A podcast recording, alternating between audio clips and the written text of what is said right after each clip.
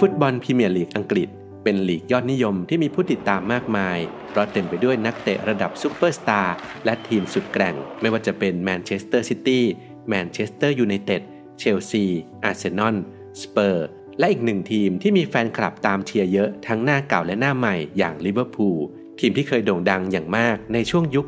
80 ทีมที่ได้ชื่อว่ายักษ์หลับ เพราะไม่เคยได้แชมป์พรีเมียร์ลีกเลยมานานถึง 30 ปี ทีมที่ถึงแม้จะมีนักเตะเก่งๆ แต่ก็ต้องขายแลกเงินแทบทุกปีไปให้ทีมที่ใหญ่กว่า แต่วันนี้พวกเขากำลังจะกลับมาทวงความยิ่งใหญ่อีกครั้ง ไปทำความรู้จักในทุกแง่มุมของหงแดงไปพร้อมๆกันครับ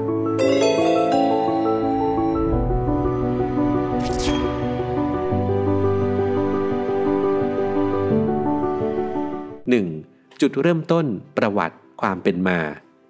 ลิเวอร์พูลนั้นเกิดมาจากความขัดแย้งระหว่างทีมเอเวอร์ตันกับเจ้าของสนามแอนฟิลด์ที่เป็นประธานกิตติมศักดิ์ด้วยกัน คือจอห์นโฮดิงทำให้เอเวอร์ตันย้ายออกจากแอนฟิลด์ไปสร้างสนามใหม่ที่อยู่ฝั่งตรงข้ามแม่น้ำเมอร์ซีชื่อสนามกูดิสันพาร์ค ในปี 1892 จอห์นโฮดิงสร้างทีมขึ้นมาใหม่ ซึ่งในตอนแรกใช้ชื่อว่า Everton FC and Athletic Ground Limited และเปลี่ยนมาเป็น Liverpool FC ในปีเดียวกันนั่นเอง โดยสีของชุดทีมเหย้าในตอนแรกเป็นสีน้ำเงินขาวอย่างละครึ่ง แล้วค่อยเปลี่ยนมาเป็นเสื้อแดงกางเกงขาวในปี 1894 ทีมเลื่อนชั้นขึ้นมาเล่นในดิวิชั่น 1 หรือดิวิชั่นสูงสุดในขณะนั้นได้ในปี 1896 และได้เป็นแชมป์ลีกครั้งแรกในปี 1901 ในปี 1953 พวกเขาก็ต้องตกไปเล่นในดิวิชั่น 2 ด้วยผลงานที่ย่ำแย่ ก่อนที่จะกลับมาเล่นในดิวิชั่น 1 ได้อีกครั้งในเวลาไม่นาน และก็ไม่เคยตกชั้นอีกเลย 2. เกียรติประวัติและแชมป์ลิเวอร์พูลเป็นแชมป์ลีก 19 สมัย โดยเป็นแชมป์สมัยที่ยังใช้ชื่อดิวิชั่น1 เดิม 18 สมัย และเป็นแชมป์ในชื่อพรีเมียร์ลีกอีก 1 สมัย เป็นแชมป์ยูโรเปียนคัพ 6 สมัย ซึ่งมากที่สุดบนเกาะอังกฤษ แชมป์ยูฟ่าคัพ 3 สมัย ยูโรเปียนซูเปอร์คัพ 4 สมัย และแชมป์คลับเวิลด์คัพ 1 สมัย แชมป์ FA คัพอีก 7 สมัย ซึ่งถือเป็นการแข่งขันที่เก่าแก่ที่สุดในโลก 3. ผู้จัดการทีม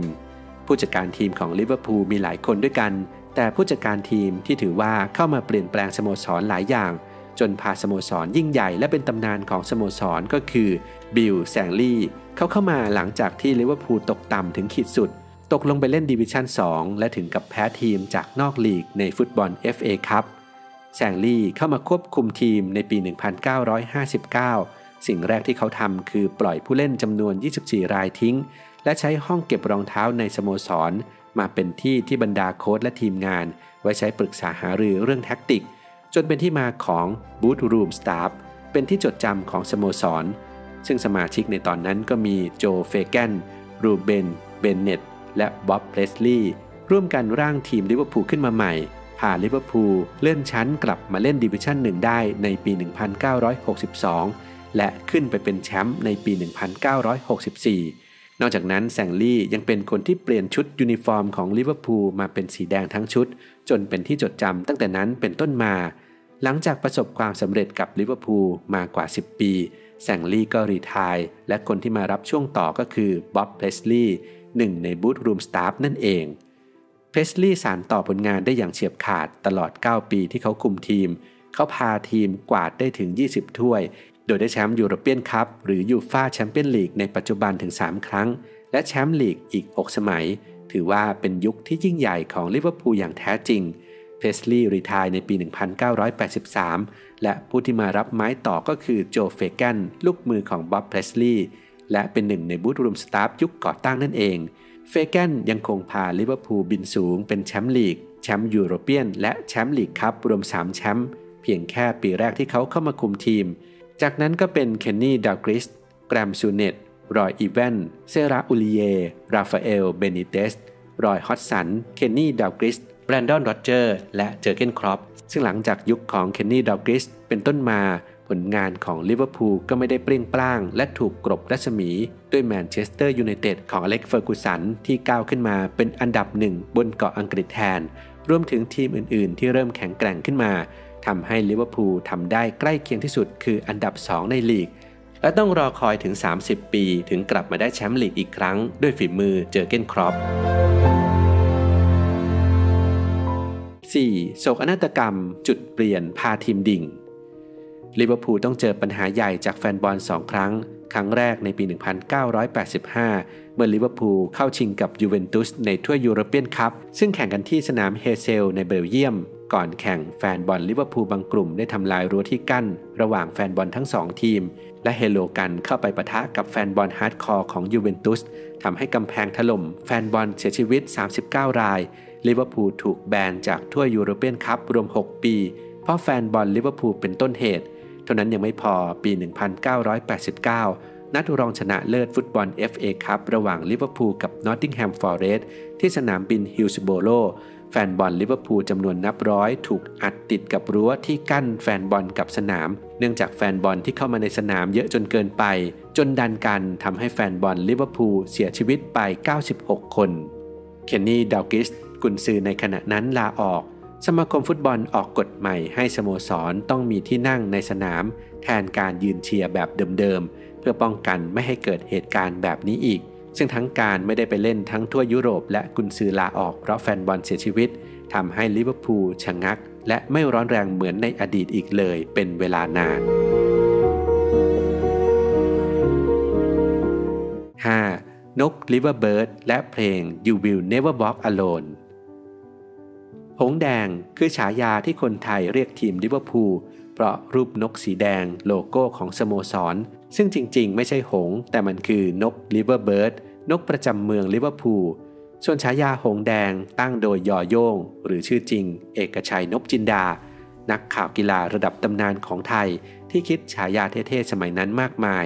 ทั้งไก่เดือยทอง สเปอร์ หัวหอกพรายกระซิบ มาร์โกแวนบาสเทน เพชฌฆาตหน้าติดหนวดเอียนรัชและอีกมากมาย ส่วนเพลง You Will Never Walk Alone นั้นมีมาตั้งแต่ปี 1945 แต่ได้นำมาร้องใหม่ในปี 1963 โดย Jerry and the Pitchmaker ซึ่งเป็นวงท้องถิ่นของเมืองลิเวอร์พูลประกอบกับช่วงนั้นสโมสรมีไอเดียในการเปิดเพลงให้คนในสนามฟังก่อนเกมเริ่มเตะ เพลงของ The Beatles และเพลง You Will Never Walk Alone ซึ่งเป็นเพลงของคนท้องถิ่น ได้ถูกเปิดบ่อย และได้รับความนิยมประกอบกับพอมีกรณีผู้เสียชีวิต 96 รายจากโศกนาฏกรรมที่ฮิลส์โบโรเข้ามาอีก แฟนบอลจึงร้องเพลงนี้เพื่อรำลึกถึงแฟนบอลที่เสียชีวิต และกลายมาเป็นส่วนหนึ่งของสโมสรที่แฟนๆจะช่วยกันร้องเพลงนี้ ก่อนเตะในสนามแอนฟิลด์เพื่อให้กำลังใจ และสร้างความฮึกเหิมให้นักเตะลิเวอร์พูลและข่มขวัญคู่แข่งไปในตัว แมนยูและเอเวอร์ตันคู่แข่งตลอดกาลสองทีมที่แฟนบอลลิเวอร์พูลถือว่าเป็นคู่ปรับตลอดกาล ทีมแรกคือแมนยูสาเหตุเพราะเป็นทีมที่แย่งความเป็นที่หนึ่งของอังกฤษขับเคี่ยวกันมาตลอด แมนยูได้แชมป์ลีก 20 สมัย ขณะที่ลิเวอร์พูลได้ 19 สมัย หงส์แดงเป็นแชมป์ยุโรป 6 สมัย ปีศาจแดงก็ไม่น้อยหน้าที่ 3 สมัย อีกเรื่องที่ถือว่ากินใจชาวลิเวอร์พูลต้องย้อนกลับไปในช่วงปฏิวัติอุตสาหกรรม เมื่อช่วงศตวรรษที่ 19 เมืองแมนเชสเตอร์ถูกรู้จักกันว่า เป็นเมืองที่ผลิตสิ่งทอได้ดีที่สุด ซึ่งมีแต่โรงงานใหญ่ๆ ส่วนลิเวอร์พูลนั้นเป็นเมืองท่าที่ยอดเยี่ยม และสิ่งของทั้งหลายก็ต้องนำเข้าและส่งออกผ่านที่ลิเวอร์พูลจนกระทั่งช่วงปลายศตวรรษที่ 19 เมืองแมนเชสเตอร์ก็ทำคลองส่งของสำเร็จทำให้เรือมุ่งตรงไปที่แมนเชสเตอร์เลย โดยไม่ต้องจอดที่ลิเวอร์พูล ซึ่งกรณีนี้ส่งผลเสียหาย หลายบริษัทปิดกิจการ ผู้คนตกงานและอดอยาก ส่วนกับเอเวอร์ตันนั้น แม้จะได้ชื่อว่าเป็นคู่แข่งกัน แต่แฟนบอลของทั้งสองทีมก็มักเป็นพี่น้อง พ่อลูก หรือแฟนกันที่เชียร์กันคนละทีมแมตช์ระหว่างลิเวอร์พูลกับเอเวอร์ตันหรือที่เรียกกันว่าเมอร์ซี่ไซด์ดาร์บี้แมตช์จึงเต็มไปด้วยมิตรภาพมากกว่าจะด่าทอกัน ซึ่งถือเป็นดาร์บี้แมตช์ที่น่ารักที่สุดอีกคู่หนึ่งในโลกของฟุตบอล สัจธรรมที่เห็นได้อีกอย่างหนึ่งคือ ทีมทุกทีมล้วนมีช่วงเวลาของตัวเอง ทั้งช่วงรุ่งเรืองและช่วงตกต่ำแฟนพันธ์แท้จะตามเชียร์ในยามที่ทีมแพ้หรือตกต่ำเหมือนเช่นชีวิตเรา ใครที่อยู่ข้างเราในวันที่เราท้อแท้และสิ้นหวัง นั่นแหละคือมิตรแท้ครับ